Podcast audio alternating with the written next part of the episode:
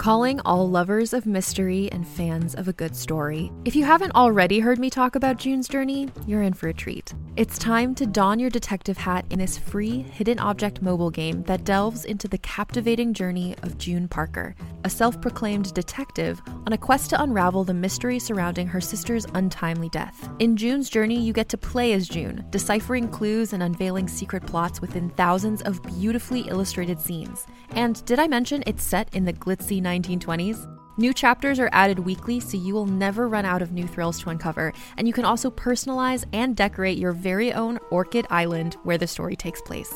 How sharp are your detective skills? Find out when you download June's Journey on your Android or iOS device, or play online via Facebook Games. Your detective journey awaits.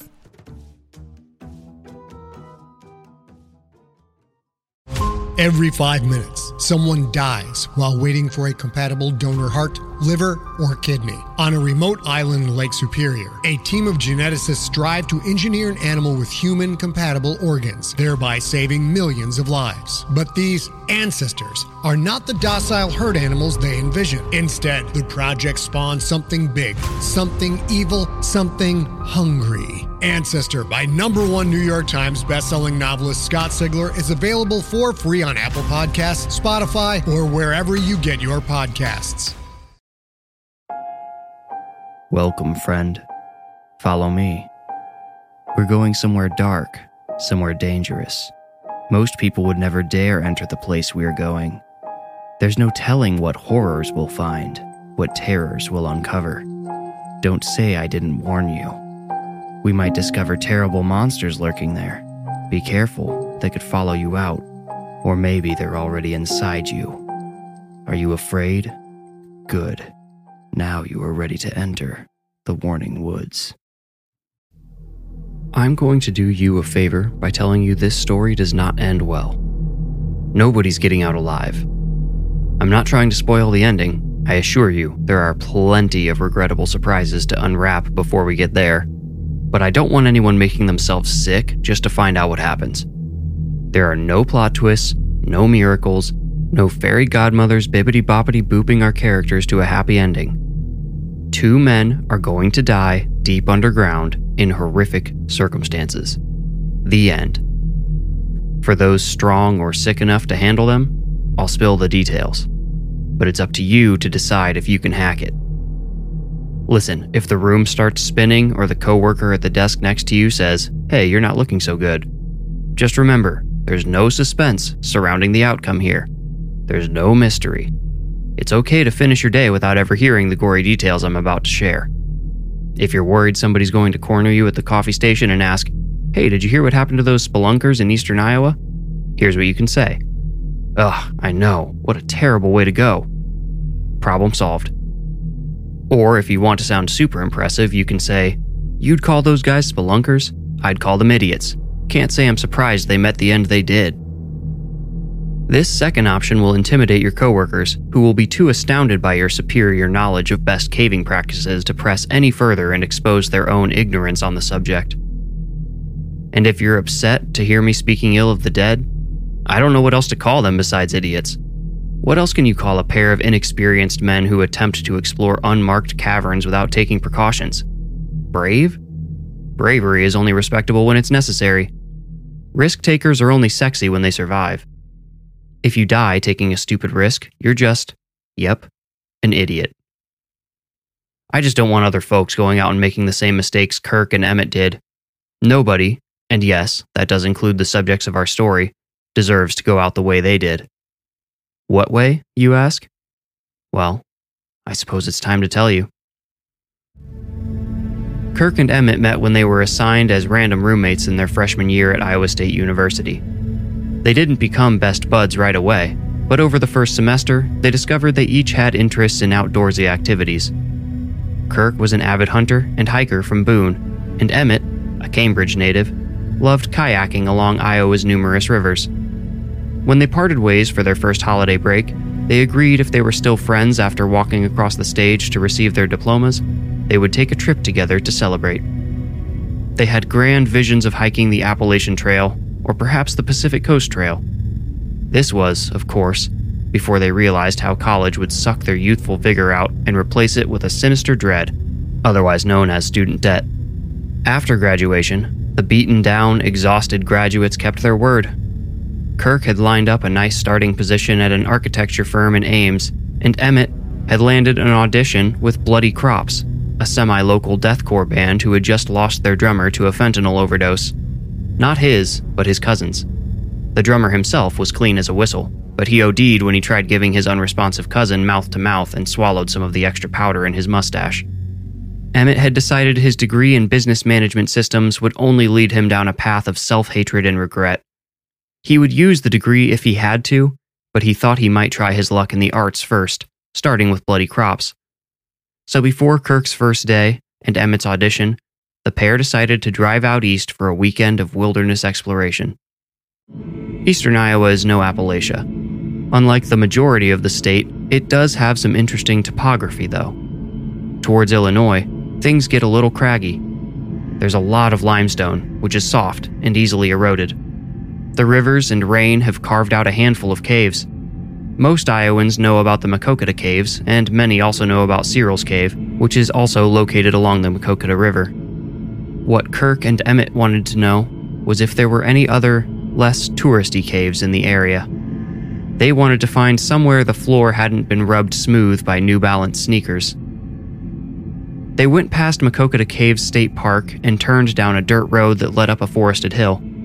When they were far enough into the trees to hide Emmett's car, he shut it off and got out. They were pretty sure they were trespassing, so they didn't want the car to be visible from the road. They each wore matching CamelBak water bladders on their backs, the kind with the straw that wraps around your head so you can drink, and had their trusty phones in their pockets. They had brought a collection of Clif bars and jerky, but they left it in the car. They were not planning on staying on the hill more than a few hours.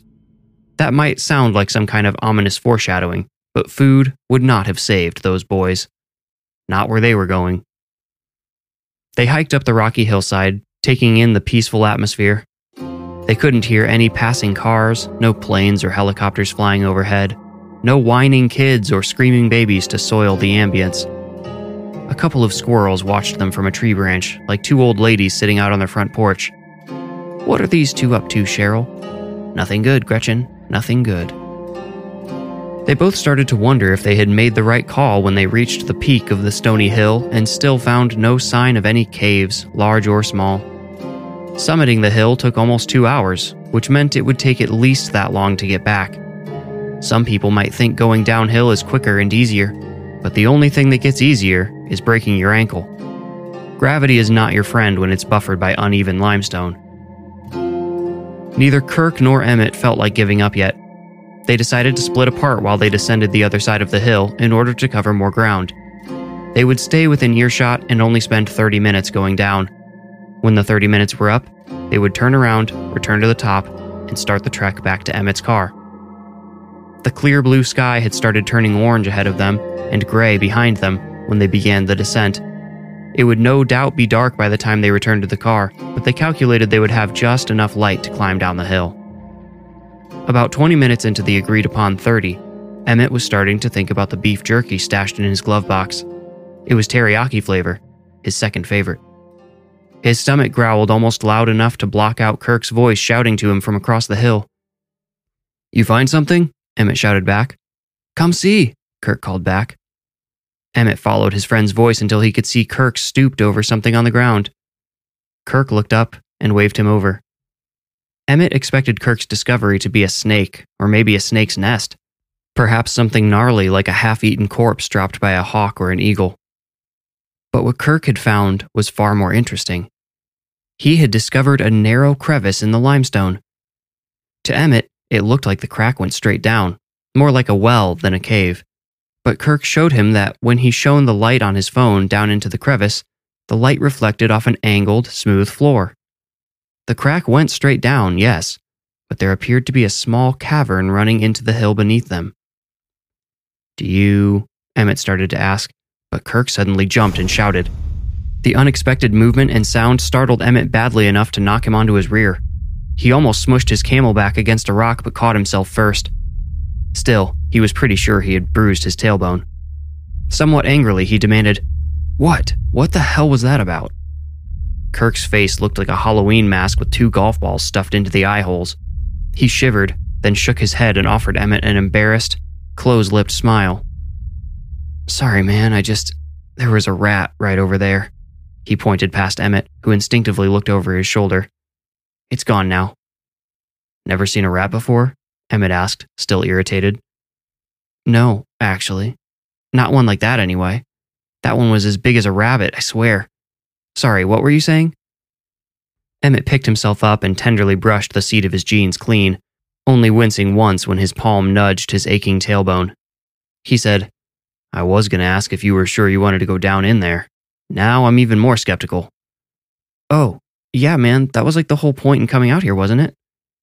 Emmett pushed past him and sat with his legs dangling into the cavern. He looked back over his shoulder and smirked. He looked away, shaking his head and clucking his tongue. He said, Four years, man. Four years we lived together, and I had no idea you were so scared of rats. Do you see where this is going yet? I'm just going to pause here for a second to let everything sink in. Blend it all together, will you? I've already told you these guys are going to die. They're going down into a cave now, and one of them is deathly terrified of rats. This isn't foreshadowing, this is forewarning. If you're too squeamish or if your nightmares are too vivid, do not proceed any further. The rest of you, follow me. Let's rejoin our idiots as they enter the unmarked cave. Oof, it's colder already, Kirk remarked as he dropped down beside Emmett. His eyes shot upward. He felt an oppressive certainty that the lips of the cave were about to snap shut above him, and the rock on which they stood would curl back like a tongue and swallow them into the dark throat of the cave. Of course, the crevice above remained open, but the darkness ahead of them was, to hopelessly understate it, intimidating. We didn't bring very good lights, Emmett said, as if the whole purpose of the trip hadn't been to find a cave. I only have my phone. Did you bring something else? Kirk asked. No, that's what I mean, said Emmett. Our phones are all we have. He turned his phone's flashlight on and shone it into the channel ahead. Well, from here it doesn't look too bad. We can always backtrack if things get too tight or if it drops off or something. You want to go first? Emmett asked as he stared into the triangular passageway. Hell no, are you serious? Kirk replied. Emmett shrugged, said, Suit yourself, and slid sideways into the cave. It was better that Emmett went first. Of the two, he took up more space. His 4436 jeans had an inch of clearance in his front and back, which meant Kirk's 3032s had ample room. As long as Emmett fit, Kirk would be just fine. That's what he told himself as they shuffled deeper into the hill. Ironically, even though the narrow passage gave him more grace than Emmett, Kirk was by far the more claustrophobic. Already he was feeling tested. When they had agreed to look for a cave, he had been picturing something more like Maquoketa, just without other people. Big, open mouths illuminated in their full depth by the sunlight alone. No special equipment needed, no lights, and certainly no bravery. This strange, narrow crack in the earth he had found was pushing him to the cliff's edge of his fear. It's widening out up here, Emmett announced. He bobbed for the nipple on his CamelBak straw, but missed. He couldn't raise his arms up to put it into his mouth yet. How much? asked Kirk. A good amount. You doing all right? Emmett noticed Kirk sounded a little shaky. He hoped his friend wasn't going to turn around and ditch him down there all alone. I'll be good when I can move freely, I think. How far ahead? Looks like just a few more yards. Within a minute, they were standing in a cavern wide enough for each of them to move freely. The ceiling brushed Emmett's hair, but having lateral space available was comfort enough. Kirk's enthusiasm returned as he took pictures and walked about the space. We should tell somebody about this when we get back, he said. This would actually be a pretty cool place for people to visit. Emmett stepped in front of him, blocking his phone from taking another picture. He put both of his hands on Kirk's shoulders and gave him a stern, fatherly look. He said, don't freak out and don't look now, but there's a small rat next to the wall behind me. Kirk looked tepidly past Emmett, but Emmett shifted to block him. Look, man, I really want to keep going and I don't want you freaking out, so don't look at it, okay? I'll tell you when it leaves. Where did it come from? Kirk asked. I don't know, it probably lives down here. But, like, did it come from up ahead? Are we to find more if we keep going? How would I know? Kirk heard the frustration in Emmett's voice and felt sorry. Sorry for making his friend put up with his issues. He felt sorry for not thinking through the various ways in which cave exploration could trigger some of his phobias, and he felt sorry to himself for putting himself in this situation. This trip was supposed to be a celebratory adventure, not a pity party for Quirky Kirk, a high school nickname he earned for being unable to shower in the locker room stalls because 1. Getting naked around other people scared him, and 2. The stalls felt like they were closing in around him. He decided not to tell Emmett that he really wanted to turn back. He decided that if Emmett was okay, he could be too. He wouldn't worry about the tight spaces or the rats or the fact that they were probably standing beneath 100 feet and God knows how many metric tons of limestone and heading deeper. Oh, oh, I see, Emmett said, breaking Kirk out of the prison of his own thoughts. There's a small crack over there. That's where it came from. He moved aside so Kirk could see it. There wasn't a rat there anymore, but Kirk did see the small tunnel Emmett was talking about. It was only about a foot tall and half as wide. Kirk said, Well, let's get moving before he comes back. I'm feeling good now, but if he comes shooting out of that thing, I'll be finished. Roger. Emmett pointed his phone to where their channel continued on the other side of the cavern. Looks like it stays pretty wide. Keep following me and you'll be fine. The channel continued to widen before it started closing in again about a 100 feet deep. Emmett didn't say anything that might upset Kirk as his shoulders, folded back around his water bladder, started rubbing against the cool, slick limestone. As long as he could fit, Kirk could fit. And as long as he kept moving, their adventure would continue. It wasn't until the ceiling started to shrink that Emmett slowed down. How's it looking? Kirk asked behind him. Um, it's starting to tighten up a little bit, but I can still move. You okay? I've still got room. Good. They pressed on. The sides expanded slightly, even as the ceiling angled downward. The extra horizontal room allowed Emmett to hunch over, but soon even Kirk was bending his neck to fit. He didn't say anything until Emmett was forced down onto his hands and knees by the low ceiling. I don't need to remind you that nobody's going to come looking for us out here, do I? Kirk asked sarcastically. Nope, definitely not, Emmett laughed. But do I need to remind you that as long as I can fit, you do? A minute filled with nothing but grunting and sliding passed them by. Now they were both crawling along the channel as it telescoped smaller and smaller. What if it caves in? Kirk asked in the tone of a somewhat disinterested observer. He didn't want Emmett to know this fear was really eating at him from the inside out. Dude, this thing must have taken centuries to form. What are the odds that it would happen to collapse on the same day we show up? Fair enough, Kirk replied, but he was not placated. They were now in a section of the tunnel so narrow it forced Kirk to keep his arms out ahead of himself. He wondered how Emmett was managing to slide himself along. How far was his friend going to take them? How long before he decided it wasn't worth continuing? They had no idea if there was more to this cave or if it was just going to be a dead end, forcing them to worm their way out backwards. Thinking along these lines, Kirk finally asked the sensible question What if we can't turn around? Emmett paused. Kirk could hear him breathing hard. The sound was tubular and round, as if Emmett were breathing into a deep, empty cup. Emmett's feet slid backward a couple of inches, followed by his butt. You know what? He said. You're right. It looks like this thing only gets narrower. I wish we knew if there was going to be somewhere to turn around up ahead. Well, we don't, so think we should call it? Emmett was quiet again, and Kirk knew he was fighting the urge to push on. That was Emmett for you. Never one to give up, never one to back down from a challenge. It was this personality trait which empowered him to dream of being a metal drummer instead of using his degree.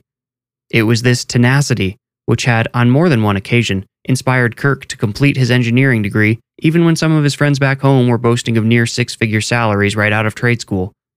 And they both knew that if Emmett had been crawling through that channel alone, he would have continued. But he had Kirk to think of. Yeah, Emmett finally said. Let's get out of here. Kirk avoided saying anything to console Emmett. No words could erase the feeling of defeat eating at his friend. He slid his legs backwards, then pushed his torso back through the channel. He moved like a caterpillar in reverse. Emmett scooted backward in the same manner. Reversing proved far more difficult than either of them had expected. Had they realized how much more space the act of slinking backward required, neither of them would have pressed on as far as they had. Does it feel skinnier to you this time? Kirk asked, half joking. Emmett only grunted in response. Kirk was used to Emmett cracking jokes in bad situations. Emmett typically had a humorous outlook on everything. Hey man, you doing okay? Kirk asked the soles of Emmett's boots. Emmett growled, Just keep going. Yeah, okay. Kirk slid backward. The channel was so narrow here that he couldn't move one leg at a time. He had to hold them tightly against each other and push them back in a single movement. He caterpillared his torso back, then tried to slide his legs again, but one refused to move, trapping the other. Emmett's boot kicked into Kirk's face. Hey, hold up, Kirk shouted through the dirty rubber smushed into his cheek. Are you stuck? Emmett asked. No, I just gotta. Kirk shifted himself slightly and tried again, but his leg wouldn't budge. I think my. He pulled his knees up maybe half an inch. It was all he could manage, and pushed again, but was impeded once more. Uh, I think my bootlace is caught. Are you serious? Emmett asked. Does it sound like I'm joking? Kirk spat. His voice bordered on hysteria. So much anxiety tore through the small space between the two men that Emmett felt it invade him in an intoxicating rush. Okay, what if I give you some room to move forward? Emmett asked. Try it, demanded Kirk. Emmett scuffed both elbows as he awkwardly slid them along through the rough limestone. It had been wet the first time they had come through, but after both he and Kirk had slid through it twice, the rock was dry as bone and as gritty as sandpaper. Emmett didn't even sense the pain as his elbows were ground down, leaving thin trails of blood eagerly lapped up by the spongy stone. The channel felt tighter than ever. In Emmett's mind, the stone was closing in around them, swallowing them. In reality, his mushrooming panic was causing him to use space less efficiently. It's too tight, that's all I got, he informed Kirk. He listened to Kirk's boots scuffle against the stone as his friend tried kicking the trapped boot off. Oh man, it's really stuck, Kirk said. So reach back there and fix it, Emmett shouted. How am I supposed to do that? Kirk snapped. He tried again to free himself while he took a long, comforting sip from his CamelBak. At least he still had water. In between sips, he heard a faint noise behind him. A scratching sound, more harsh than the sound of his rubber soles on the limestone. What is that? Kirk asked. What is what? Emmett sounded dangerously impatient. There was a sound behind me. How the hell would I know what it is? What could it be, though? Kirk asked. He was really trying not to think about the small rat Emmett claimed to have seen in the cavern. Might it have followed them into this tunnel? Are you seriously stuck? Emmett asked as if the previous few seconds hadn't happened. Yes, I told you, man, Kirk yelled ahead. Something nibbled at his boot. He couldn't feel it, but he heard it. It sounded curious, like a toddler nibbling at a strange new cracker. Hey, get back! Get back, you little. Kirk stomped at the nibbled foot. The rat squeaked before retreating, confirming Kirk's worst fear. Somehow, he would have been less afraid of a raccoon, or certainly of a squirrel. There was just something about rats that ate at him. It is the rat you saw, he told Emmett. It's somewhere behind me now. Emmett didn't care. His only aim was to get out of this cave alive. His friend blocked the way back and apparently couldn't do anything to help himself. In his paralyzed position, Emmett couldn't do anything to help Kirk either. His only option was to forge ahead. He wasn't hopeful about what he might find there, but moving sounded a lot better than laying still and waiting for Kirk to maybe free himself. I'm going to push forward again, he told Kirk. Kirk, once more, felt ignored. What? No, man, don't leave me here. I don't want to be alone with this thing. Listen, Emmett said. If I can find somewhere up ahead to turn myself around, I can come back through head first. I'll help get you free so we can both get out of here. What about the rat? It's not like I can do anything about it now, is there? That's not Kirk, Emmett commanded. That's enough. I'll be right back. Leaving Kirk whimpering to himself, Emmett crawled forward. Having a plan leveled his emotions and allowed him to control his movements better than before. He used the available space efficiently and allowed his anxious feelings to propel him rather than hinder him. They were fuel for his exhausted mind and drained body. Soon, he found himself staring into the same telescoping section that had convinced him to retreat. It appeared to dip down further into the hill. He could only see perhaps a dozen feet of the passageway ahead. If he wasn't careful, he could get himself stuck like Kirk had. And then what? They each died alone, unable to move? Would they run out of oxygen or starve to death? Probably neither. Most likely, they would die of thirst. Emmett had but two options crawl back and be trapped with Kirk, or forge ahead and maybe find a way to free them both. He chose the latter. Halfway to the downward curve in the channel, Emmett knew he was rapidly reaching the end of his journey. He could no longer use his legs or hips at all. He had to drag himself along by his elbows. If he could even make it to where the passage dipped down, he doubted he would make it much further unless the channel expanded. But still, he dragged himself forward. Finally, the channel grew so narrow Emmett could no longer move. Before he resigned completely, he pointed his phone ahead to survey the upcoming terrain. He saw, with some surprise, that what he had thought was a downward curve in the channel was actually a mouth or perhaps the other end, since the place they had entered would likely be considered the mouth. The craggy anus let out into another wide cavern. This was exactly what Emmett had hoped for. Getting to the cavern would involve hundreds of minuscule movements and probably a kind of physical agony he had never experienced as the flesh of his arms was rubbed away on the rocks. But he had to try. Kirk allowed himself to believe Emmett would return and save him. Time passed slowly in the cave, however. Kirk thought Emmett had been absent for 20 minutes when he had only been gone for six. At this six minute mark, Kirk began to lose his cool again. He started telling himself Emmett would never come back. He pictured his friend in the same predicament as himself, just further ahead where the tunnel was even skinnier. At least Emmett wouldn't have to worry about a rat creeping around his feet. The rat returned after Emmett had been gone for eight minutes. Kirk held his breath when he heard it scurry up to him. He lay still, hoping it would leave him alone. It didn't work. He soon felt the creature tugging at his laces. He could hear the threads tearing each time his foot jerked. If only the rat had focused on the other foot, the laces that were caught. The creepy animal had the power to free him, and that only made Kirk angry on top of being disgusted and terrified. He tried nudging the rat toward the trapped foot, but it kept returning to the free one. Soon, Kirk gave up. He thought maybe if the rat enjoyed the lace from one boot, it would eat up the other one once it was finished. Wishful thinking. Instead, when the rat was done playing with the boot lace, it explored Kirk's leg. He could feel it studying him. Its paws occasionally scratched at his pants. Then, one sharp little rat paw slipped beneath Kirk's jeans and found his tacky, sweaty skin. The rat chirped and another rat responded. Get out of here, Kirk shouted as he kicked. The rat squeaked in pain but scurried right back to his leg. A second set of paws ran up the length of Kirk's calf, then back down. The two rats chirped back and forth to each other like mating birds. One of them slipped its warm snout into Kirk's pant leg. No, Kirk screamed. The rat wriggled in further. No! Its nose rubbed his skin. Get out! It sunk its teeth into the flesh of his calf. Whatever Kirk screamed next was entirely unintelligible.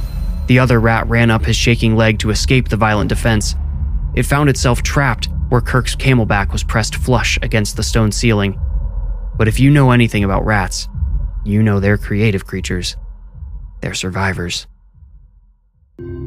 In the 16th and 17th centuries, some people placed rats inside a bottomless metal cage upon the stomach of a person who was suspected of this crime or that. The interrogator would put hot coals atop the cage one at a time until the heat became unbearable to the rat. It would burrow down, forging an escape through the flesh and organs of the accused. The rats required no training to perform this torturous act. To burrow was in their nature. To dig, to claw, to bite is at the very core of what it means to be a rat.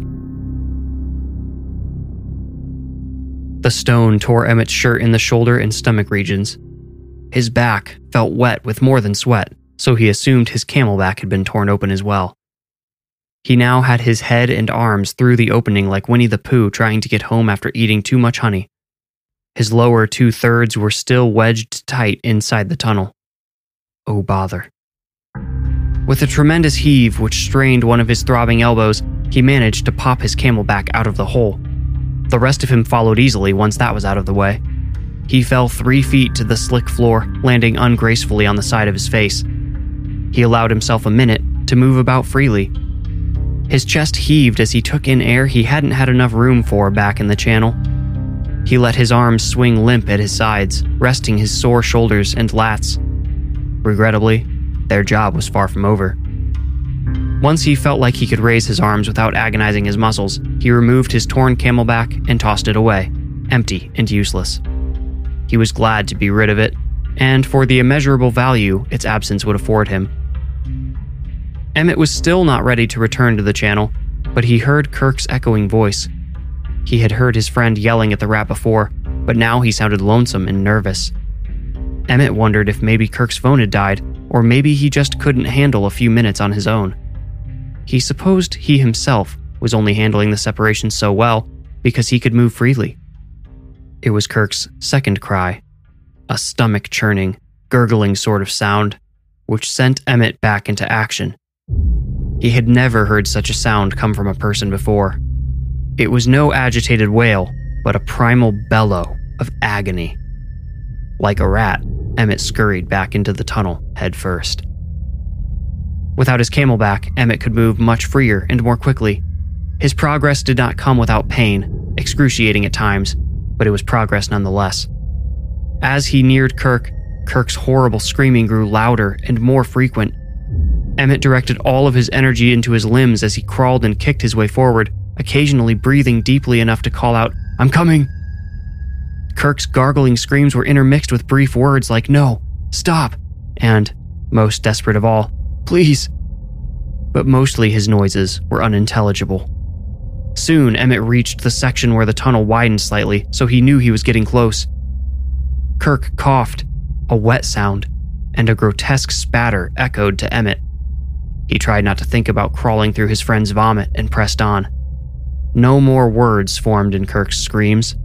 The screams themselves were beginning to wane, as if Kirk were falling asleep. Emmett could not have him passing out.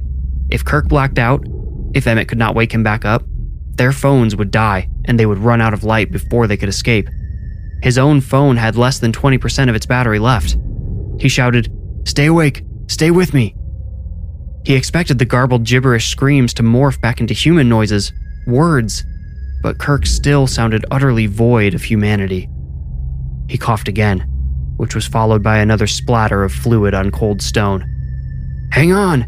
Emmett shouted. He was close now. He could smell Kirk's sweat. He could smell the vomit. He could smell something metallic, too. Blood.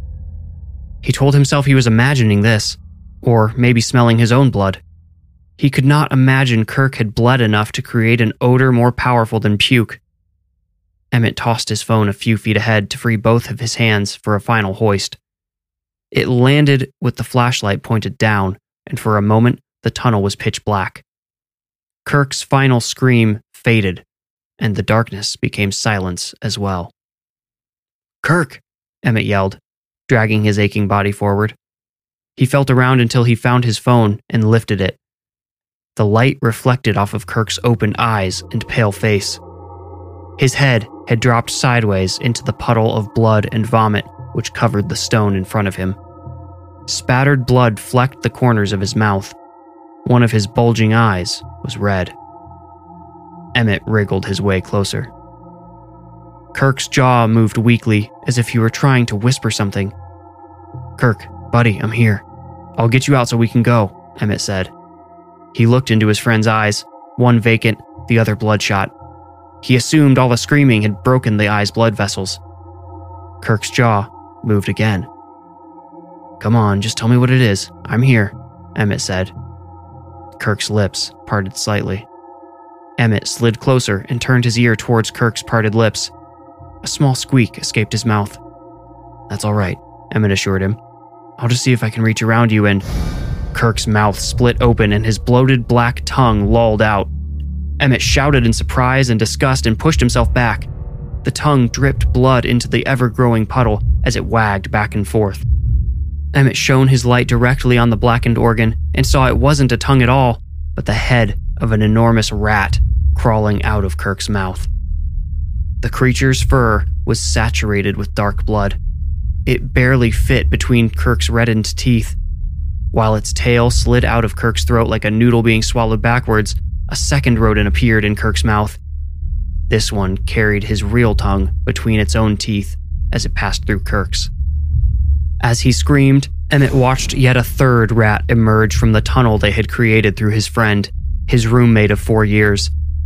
They emerged ready to scurry through the tunnel, only to find it blocked by yet another fleshy obstacle. They stood, three in a row, on their hind legs, staring at Emmett. And he stared back. A fourth rat dug its way out of Kirk, then a fifth. Emmett started backing up, but the rats kept coming, they had heard that a catered meat buffet had come to their home, and they were ready to feast. Soon the rats had filled the space between him and Kirk. They were crawling over his head, smearing his face with Kirk's blood. One of them poked its nose into his mouth and he chomped at it in defense. It squeaked and retreated, only to be replaced by another. A third rat bit at his nostril while a fourth chomped off his earlobe. Emmett retreated, ignoring every painful ache and throb in his abused body as he desperately reversed away from the horde of rodents. But unlike the exhausted man, the rats were fresh and invigorated. Even as he pushed some away from his ears, others were gnawing at his nose. He kept his mouth closed tight, but they started biting and clawing at his soft cheeks. One lunged for his right eye. He managed to close it just in time, but his thin eyelid did little to slow the creature. They grew so thick around his face that he couldn't breathe. No matter how quickly he moved backward, they filled in and smothered him. Soon, he had backed up to where the channel grew narrow again, which fatally slowed his progress. By the time they gnawed their way to his second eyeball, Emmett could also feel them entering his mouth, through his cheeks, behind his molars. When they started chewing at his gums, consciousness mercifully abandoned him.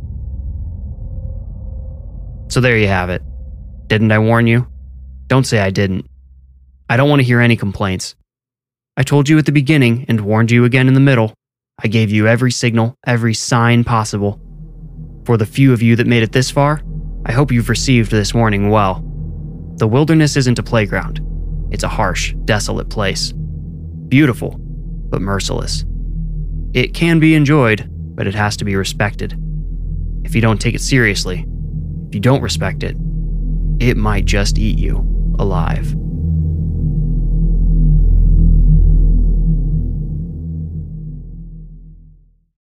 You made it out. Congratulations. If you enjoyed the story, please rate and review this podcast wherever you like to listen. Reviews are the best way to support the podcast and help it grow. If you want more creepy content, follow me on Instagram at The Warning Woods. If you feel ready, Meet me here next week for another journey into the Warning Woods. Thank you for listening.